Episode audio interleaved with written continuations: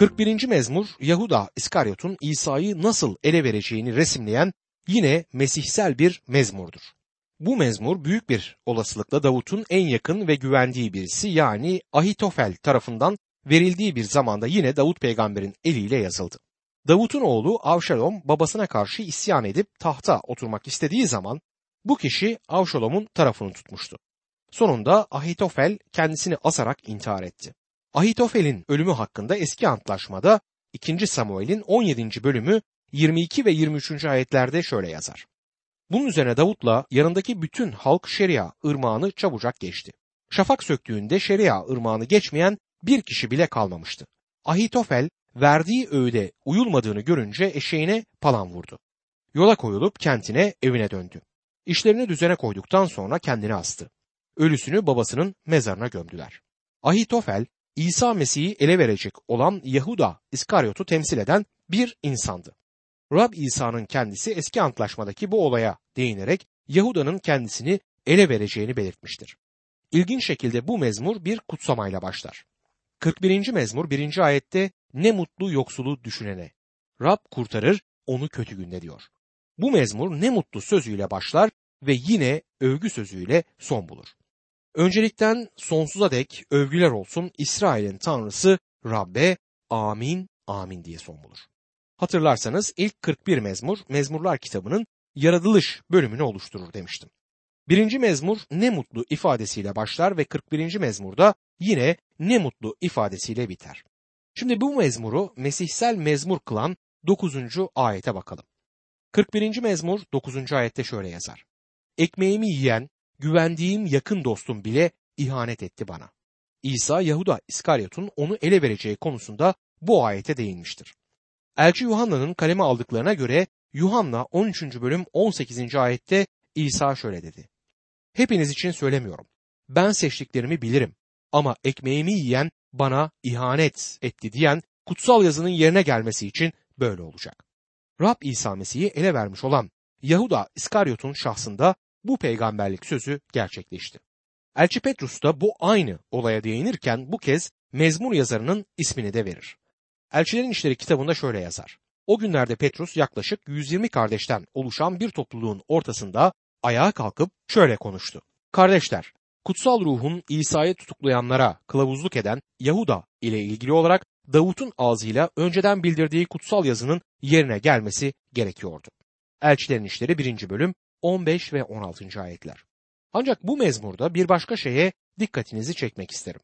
41. mezmur 10. ayette diyor ki, Bari sen acı bana ya Rab, kaldır beni. Bunların hakkından geleyim. İsa Mesih'in ölümden dirilişine bu ayette değinilir. Ya Rab kaldır beni. Bunların hakkından geleyim derken onu ölümden kaldırmasını, diriltmesini ister.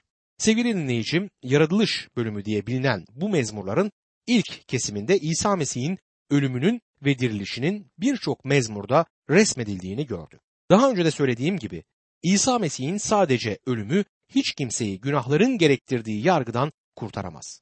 Şaşırdınız mı? Tüm programlarımızda onun ölümden, çarmıhından söz etmiyor muyuz? Evet ediyoruz ve onun çarmıh üzerinde ölmesi gerekliydi. Ama ölümden dirilmemiş olsaydı sadece ölümüyle hiç kimseyi kurtaramazdı. Onun ölümü ve dirilişi insanları kurtarmaktadır. Elçi Paulus duyurduğu müjdede bunu 1. Korintliler 15. bölüm 3 ve 4. ayetlerde açıkça belirtir. Şöyle yazar. Aldığım bilgiyi size öncelikle ilettim. Kutsal yazılar uyarınca Mesih günahlarımıza karşılık öldü, gömüldü ve kutsal yazılar uyarınca üçüncü gün ölümden dirildi. Kardeşim İsa Mesih'in dirilişi olmadan müjde olamaz, kurtuluş olamaz. Hemen hemen herkes Rab İsa hakkında kendi görüşlerini ileri sürer. İsa Mesih yeryüzündeyken de durum aynıydı. Matta 16. bölüm 13 ila 16. ayetler arasında şöyle yazar. İsa Filipus Sezariyesi bölgesine geldiğinde öğrencilerine şunu sordu. Halk insanoğlunun kim olduğunu söylüyor. Öğrencileri şu karşılığı verdiler. Kimi vaftizci Yahya, kimi İlyas, kimi de Yeremya ya da peygamberlerden biridir diyor. İsa onlara siz ne dersiniz dedi. Sizce ben kimim? Simon Petrus sen yaşayan Tanrı'nın oğlu Mesih'sin yanıtını verdi. Senin görüşüne göre İsa kimdir? peygamberler arasında bir peygamber mi? Batı dinlerinin önderi mi? İyi bir adam mı? Üstün bir ahlak öğretmeni mi? Bunları daha sayabilirim. Batı yazarlarından Thomas Jefferson, İsa'nın ahlaki bir öğretmen olarak öğrettikleri konusunda yazdığı kitabında İsa'yı mezarda bıraktı. Yani kitap orada son buldu. Ama duralım. Ondan sonra diriliş vardır. Göğe yükseliş vardır. Tanrı'nın sağında onur yerine oturduğu yazılıdır. İsa Mesih'i mezarda bırakan bir müjde aslında müjde olamaz. Öykünün devamı vardır. İsa Mesih ölümden dirildi ve diriliş bedeninde mezardan çıktı. Onun mezardan çıkması için mezarı kapatan taşın yuvarlanmasına gerek yoktu. Yine mezar taşı yuvarlandı ki gelenler onun ölümden dirildiğine tanık olsun. Onun dirilişinden dolayı biz de mezmur yazarı ile birlikte diyebiliriz ki öncelikten sonsuza dek övgüler olsun İsrail'in tanrısı Rabbe. Amin amin. 41. mezmur 13. ayette yazdığı gibi. Bu ayet çifte bir amin ile sonuçlanır. İsa Mesih ölümden dirildiği zaman Rab ona iman edenlerin kurtuluşunu çifte mühürle onayladı. İsa günahlarımız için öldü, gömüldü ve üç gün sonra ölümden dirildi. 40 gün süreyle kendisini diri olarak öğrencilerine ve başka kişilere gösterdi, sonra göğe yükseldi. Göğe yükselişinden 10 gün sonra kutsal ruhu gönderdi ve kilisesini kurdu. Şimdi gökte Tanrı'nın sağında, onur yerinde oturmakta ve ona iman etmiş olanlar için aracılık etmektedir. O bizim baş yahinimizdir. Diriliş olmasaydı bunların hiçbiri gerçekleşemezdi. Diriliş olmadan müjde olamaz. Dostum 41. mezmur yaratılış mezmurları bölümünün son mezmurudur. Daha önce de belirttiğim gibi yaratılış kitabı tüm kutsal kitabın bir özetidir. Kutsal sözde bulabileceğimiz tüm ruhsal gerçeklerin çekirdeğini yaratılış kitabında görebiliriz. Buna benzer şekilde mezmurlar kitabının ilk 41 mezmuru tüm mezmurlarda görebileceğimiz gerçeklerin çekirdeğini bünyesinde bulundurmaktadır. Ancak bir fark vardır. Yaratılış kitabı bir tabut yani ölüm ile kapanır. Ama mezmurlar kitabının yaratılış mezmurları kesimi diriliş ile sonuçlanmaktadır. Bu bize bir kez daha muhteşem bir kurtarıcımız olduğu gerçeğini hatırlatır. Yıkım ve kurtarışı 42. mezmurda görüyoruz. 42 ila 72. mezmurlar bir açıdan kutsal kitabın çıkış kitabı ile paralel anlamlar ifade ederler. Çıkış kitabında olduğu gibi mezmurlarda da Tanrı halkını yabancı bir diyarda Rabbin vaat etmiş olduğu diyardan çok uzaklarda zor koşullar altında acı çekerek yaşarken görüyoruz. Bir diktatörün ayağı altında ezilmektedirler. Onların inleyişlerini, şikayetlerini burada dinleyeceğiz. Aynı zamanda Angarya memurlarının kırbaç seslerini bile duyarız. Her mezmurda artan ölçüde bir sıkıntı ve işkence vardır. Sonunda İsrail'in yalvarışı ve haykırışı duyulacaktır. Rab acı çekmekte olan kendi halkını kurtarmak için yerinden kalkacaktır. İbrahim, İshak ve Yakub'a verilmiş olduğu vaadi yerine getirir. Sonunda Rab onları Mısır diyarından çekip alarak kurtarır. Örneğin bu kesimdeki ilk 7 mezmurda yani 42 ve 48. mezmurlar arasında çıkış kitabı başında hüküm süren koşullarla karşılaşırız. Ancak dikkat etmenizi istediğim bir nokta bulunuyor. Bu mezmurlar geçmişe bakmaz, geleceğe dönüktür. İleride İsrail ulusunun arta kalanlarının çekeceği acılara ve bunu izleyen kurtuluşa ışık tutar. Tanrı'nın seçtiği halkın Yaruşilim'den uzak bir yerde olduğunu görmekteyiz. Tapınaktan, kutsal yerden uzakta ve bununla birlikte doğal olarak Rab Yahve'den de uzakta yaşadıklarını görüyoruz. Tam olarak Mısır'da olduğu gibi. Mezmurların yaratılış ve çıkış kesimlerinde Tanrı'nın adları arasında ilginç bir kıyaslama yapılabilir. Yaratılış kesiminde Yahve ismi 272 kere geçerken Elohim ismine sadece 15 kere rastlarız. Mezmurların çıkış bölümünde ise Elohim ismi 164 defa geçerken Yahve adı ancak 30 defa geçer. Şimdi kılı kırk yarmıyor muyuz? Bunun anlamı ya da belirtilmek istenilen şey nedir?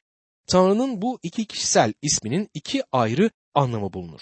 Elohim adı Tanrı'nın tam ilahi gücünden söz ederken Yahve ismi kurtarıcı kavramıyla bağlantılıdır. İsrail'i koruyan Yahve'dir. Başka bir şeyi daha fark ederiz. Davut peygamberin yazdığı mezmurlar çıkış bölümünde o kadar çok değildir. Yaratılış bölümünde olduğu kadar bu bölümde Davut'un mezmurlarına pek rastlamıyoruz. Bu bölümde Davut mezmurlardan 19 tanesini yazmıştır. 7 mezmur ise Kora oğulları tarafından yazıldı. Kora'nın oğulları Levi oymağı ile bağlantılı bir aileydi. Bu kesimde tüm mezmurlar İsrail'in gelecek günleri ile ilgilidir. Yani son günlerde İsrail'e ne olacağı konusunda bizlere resimler verir. 42. mezmur ile 44. mezmurlar arasında İsrailoğullarını Mısır'da görürüz.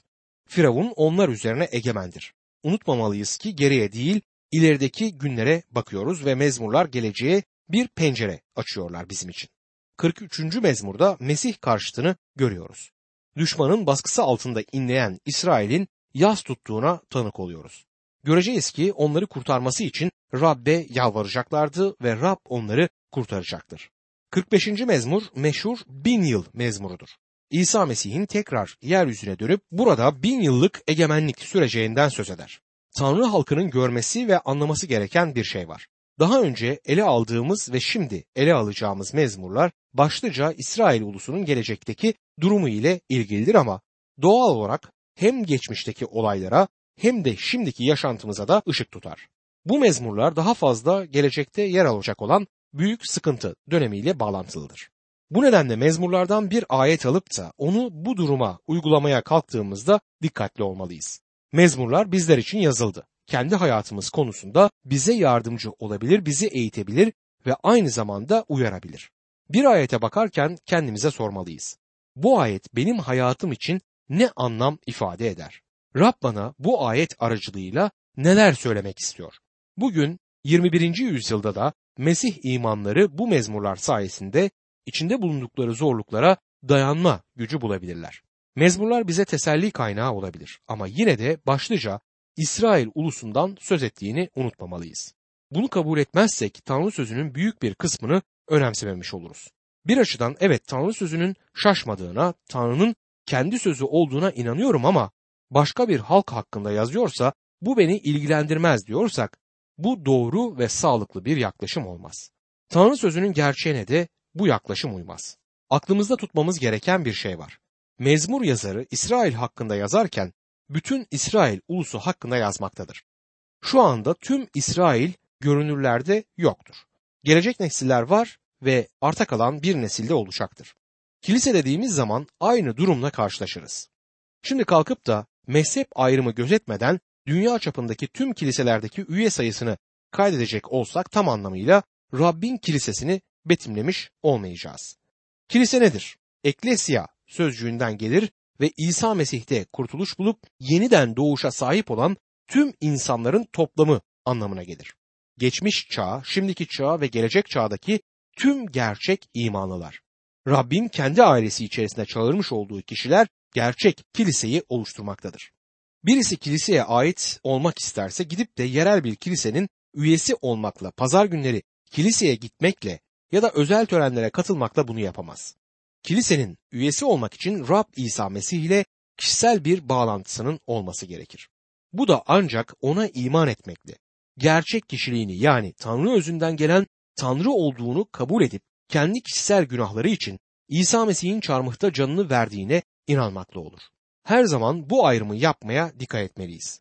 Birinin adı kilise arşivlerine geçti diye o kişinin otomatik Mesih imanlısı olduğunu varsayamayız. İsrail ulusunun arta kalanları şu an bizim bildiğimiz İsrail ulusundan oluşamaz. Kilise içinde isimleri üyelik listesine kaydedilen her kişi gerçek imanlı olmadığı gibi bu durumda böyledir.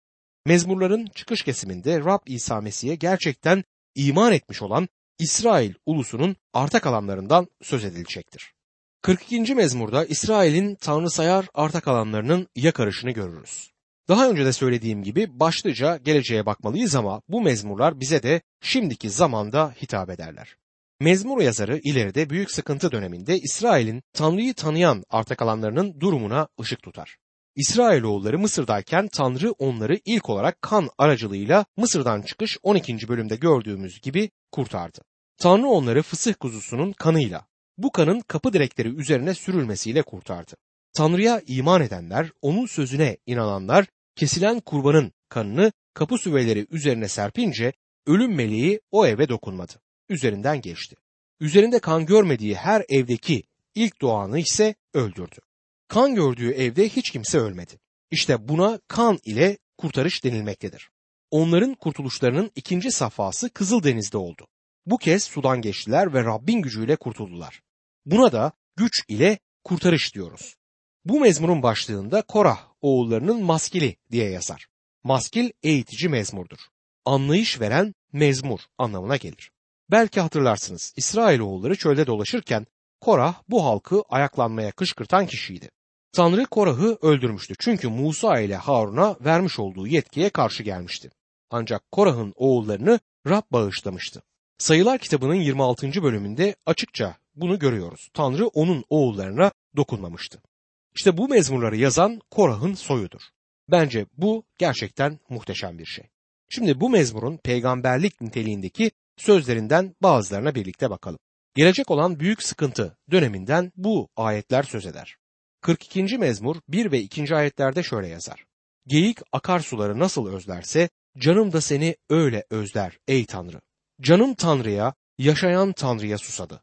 Ne zaman görmeye gideceğim Tanrı'nın yüzünü diyor. Gerek geçmişe Mısır'daki duruma dönelim, gerekse ilerideki büyük sıkıntının nasıl olacağı konusunda yorum yapalım. Bu mezmurun sözleri şimdi bizler için geçerlidir. İsrail'in arta kalanları büyük sıkıntı döneminde bu susuzluğu hissedeceklerdir ama hangi tanrı sayar insan hayatının bir döneminde bunu hissetmemiştir? İsrail ulusunun Tanrı'yı tanıyan kalıntısı yani Tanrı'nın halkı bütün çağlarda Tanrı halkının özlediği gibi yaşayan Tanrı'yı özler. Davut'u resimlendirirler. Öyle inanıyorum ki Davut bu sözleri söylerken mağarada saklanıp bir vadiye baktı. Avcılarla köpeğin havlamasını duymuş nöbet tutan Davut'un adamları da uyarılmışlardı. Mağaranın kapısının yanında herhalde küçük bir çeşme vardı ve az sonra ağzından buhar çıkan susayan bir geyik gelip başını suya daldırarak sudan iyice içti. Bir an bekledi, dinlendi ve tekrar ve tekrar içti. Mezmur yazarı herhalde bunu izledi, gördü ve bunu kendi yüreğindeki özleme benzetti. Mezmur yazarı ne diyor? Geyik akarsuları nasıl özlerse canım da seni öyle özler ey Tanrı. Canım Tanrı'ya, yaşayan Tanrı'ya susadı. Ne zaman görmeye gideceğim Tanrı'nın yüzünü? Sen kardeşim, Tanrı'ya bu şekilde susadın mı? Bazı kişiler bu hayati ilişkinin ne kadar gerekli olduğunu anlamıyor. Yasalara bağlı kalırsam Tanrı'yı hoşnut ederim düşüncesiyle yaşıyorlar. Bu gerçekten saçmadır. Tanrı'nın yasaları bize ne kadar günahlı olduğumuzu gösterir. Yasa bizim Tanrı'ya baş kaldırdığımızı haykırır. Ona karşı isteğimizin ve kapasitemizin olmadığını bizlere anlatır. Yeniden doğmaya ihtiyacımız var. Tanrı'nın ailesi içerisine getirilmeye ve orada mezmur yazarı ile birlikte geyik akarsuları nasıl özlerse canım da seni öyle özler ey Tanrı. Canım Tanrı'ya, yaşayan Tanrı'ya susadı. Ne zaman görmeye gideceğim Tanrı'nın yüzünü diyerek onun huzuruna girmeye ihtiyacımız var. Bu mezmur ileride İsrail ulusundan kalanlar için anlamlar ifade edebilir ama aynı zamanda şimdi bizler için de derin anlam ifade etmektedir. 42. mezmur 3. ayette gözyaşlarım ekmeğim oldu gece gündüz. Gün boyu nerede senin tanrın dedikleri için diyor. Mısır'da Firavun'un baskısı altında İsrailoğulları da gözyaşı dökmüştü. Bugün de birçok insan baskı altında ağlar. Bugün dünyanın birçok yerinde insanlar çok kolay Tanrı bizi terk etti düşüncesine kapılabilirler. Her gün onlarca insan öldürülüyor. Ortam bir kaos durumunda. Bu gerçekten üzücüdür. İnsanın bu duruma düşmesi, Tanrı'nın onu terk ettiği sonucuna varması gerçekten üzücü. Günümüzün mağdur insanına nerede senin Tanrın diye sormaya gerek yok. Olaylar gün boyu o soruyu tekrarlar. Nerede senin Tanrın? Ve mağdur insan kendisine soruyor. 42. mezmur 5. ayette neden üzgünsün ey gönlüm? Neden içim huzursuz? Tanrı'ya umut bağla. Çünkü ona yine övgüler sunacağım. O benim kurtarıcım ve Tanrımdır diyor. Davut bu kadar üzgün olduğundan dolayı kendi kendini azarlar ve Rabbe güvenebilmesi için kendi içerisinde güç bulmaya çalışır. 42. mezmur 6 ve 7. ayetlerde gönlüm üzgün. Bu yüzden seni anımsıyorum ey Tanrım. Şeria yöresinde Hermon ve Misar dağlarında çağlayanların gümbürdeyince enginler birbirine sesleniyor. Bütün dalgaların sellerin üzerimden geçiyor diyor. Yunus'un öyküsünü okumuşsanız bu stili hemen tanırsınız. Yunus o kadar moral bozukluğuna uğramıştı ki ölmek istiyordu. Onun da dudaklarından buna benzer bir dua yükselmişti. Yunus 2. bölüm 3. ayette beni engine denizin ta dibine fırlattın. sular sardı çevremi. Azgın dalgalar geçti üzerimden der. Yunus peygamber ölümün eşiğine kadar gelmişti. Büyük sıkıntı döneminde İsrail'den kalanlar da ölümün eşiğine kadar gelecekler. Ama Tanrı onları kurtaracaktır. 42. mezmur 8 ve 9. ayetlerde gündüz Rab sevgisini gösterir. Gece ilahi söyler dua ederim. Yaşamımın Tanrısına, kayam olan Tanrıma diyorum ki, neden beni unuttun? Niçin düşmanlarımın baskısı altında yaslı gezeyim? Sen de bazen böyle duygularla boğuşuyor musun bilmiyorum. Rabbin seni hiç terk etmeyeceğini bildiğin halde duyguların sana bunun tersini bazen söyler mi? Eminim ki hepimiz bu yoldan geçtik ve yine de geçeceğiz. 42. mezmur 11. ayette neden üzgünsün ey gönlüm? Neden içim huzursuz? Tanrı'ya umut bağla çünkü ona yine övgüler sunacağım. O benim kurtarıcım ve Tanrımdır diyor. Mezmur yazarı en umutsuz anında Rab'be döner. İnsanlık halimiz bunu gerektirmektedir. Her şey toz pembe olduğu zaman Rabbi hatırlamayız ama biraz sorunlu günler yaşayalım, biraz baskı gelsin hemen ona koşarız. Aslında bu iyidir. Bizim ona övgüler sunmamıza, ona kurtarıcım, tanrım diye tapınmamıza neden olacaksa hamdolsun. Sorunlu günlere hoş geldin demeyi öğrenmeliyiz. Bizi Rabbe yaklaştıracaksa bu günler için şükür olsun demeliyiz. Şimdi 43. mezmura bakalım. Bu mezmur 42. mezmur ile yakından bağlantılıdır. İsrail'in Tanrı sayar kalıntısı Tanrı'dan yardım ister, ona yakarır. 43. mezmur 1. ayette hakkımı ara ey Tanrı. Savun beni vefasız ulusa karşı. Kurtar hileci haksız insandan diyor. Hemen hemen her insan hilecidir. Hilenin aşamaları var. Bazı insanlar tümüyle hileci, bazıları ise ara sıra hile yapıyor. Hile aslında yalana dayanmaktadır. Yalan da iblisin kendisine. Günah tutsağı insanı doğal olarak iblisten örnek alarak yalan söylemeye alet eder. Burada konuşan İsrail'in arta kalanlarıdır. Mesih karşıtı ise hilecidir. Bu insanlarla anlaşmaya gidip onların umudunu kıracaktır. Bu olunca onlar kurtar beni hileci haksız insandan diye yalvaracaklardır. Sen de bu türden bir dua ettin mi? Ben yaptım. Ülkemiz, insanlarımız uğruna bu duayı yaptım ve halen de yapmaktayım. 43. mezmur 3. ayette gönder ışığını, gerçeğini, yol göstersinler bana. Senin kutsal dağına, konutuna götürsünler beni diyor. Gönder ışığını, gerçeğini, yol göstersinler bana. Mezmur yazarı ne için dua eder? İsa Mesih Yuhanna 8. bölüm 12. ayette İsa yine halka seslenip şöyle dedi. Ben dünyanın ışığıyım. Benim ardımdan gelen asla karanlıkta yürümez. Yaşam ışığına sahip olur. Aynı zamanda Yuhanna 14. bölüm 6. ayette İsa yol, gerçek ve yaşam benim dedi. Benim aracılığım olmadan babaya kimse gelemez. İsa Mesih'in bu sözleri dinleyicileri üzerine gereken etkiyi yaratmıştı. Kutsal yazılardan biliyorlardı ki Mesih dünyanın ışığı olarak gelecekti. İsa kendisini hem dünyanın ışığı hem de gerçek olarak tanıttı. Peki bu adam kimdi o zaman? Kurtarıcı olarak bekledikleri Mesih'ti. Senin kutsal dağına, konutuna götürsünler beni diye yazar. Tekrar Yarışlim'e dönmek istiyor. Yine Rabbin tapınağında ona tapınmak için can atıyor. 43. mezmur 5. ayette neden üzgünsün ey gönlüm? Neden içim huzursuz? Tanrı'ya umut bağla çünkü ona yine övgüler sunacağım. O benim kurtarıcım ve Tanrımdır yazar. Her Mesih imanlısı mezmur yazarının bu duygularını sanırım anlayabilir. Bazen bizim de içimizde anlayamadığımız bir huzursuzluk, bir üzüntü olur. Bence böyle durumlarda yapabileceğimiz tek şey Rabbe duada yaklaşmaktır. Rabbe yaklaşana Rabbin kendisi de yaklaşır. İsrail'den kalanlara gelince, Rab zamanı gelince onları da kurtaracaktır. Hezekiel peygamberin peygamberlik sözü o zaman gerçekleşecektir. Hezekiel 36. bölüm 26 ila 28. ayetler arasında şöyle yazar. Size yeni bir yürek verecek, içinize yeni bir ruh koyacağım. İçinizdeki taştan yüreği çıkaracak, size etten bir yürek vereceğim. Ruhumu içinize koyacağım. Kurallarımı izlemenizi, buyruklarıma uyup onları uygulamanızı sağlayacağım. Atalarınıza verdiğim ülkede yaşayacak, benim halkım olacaksınız, ben de sizin Tanrınız olacağım.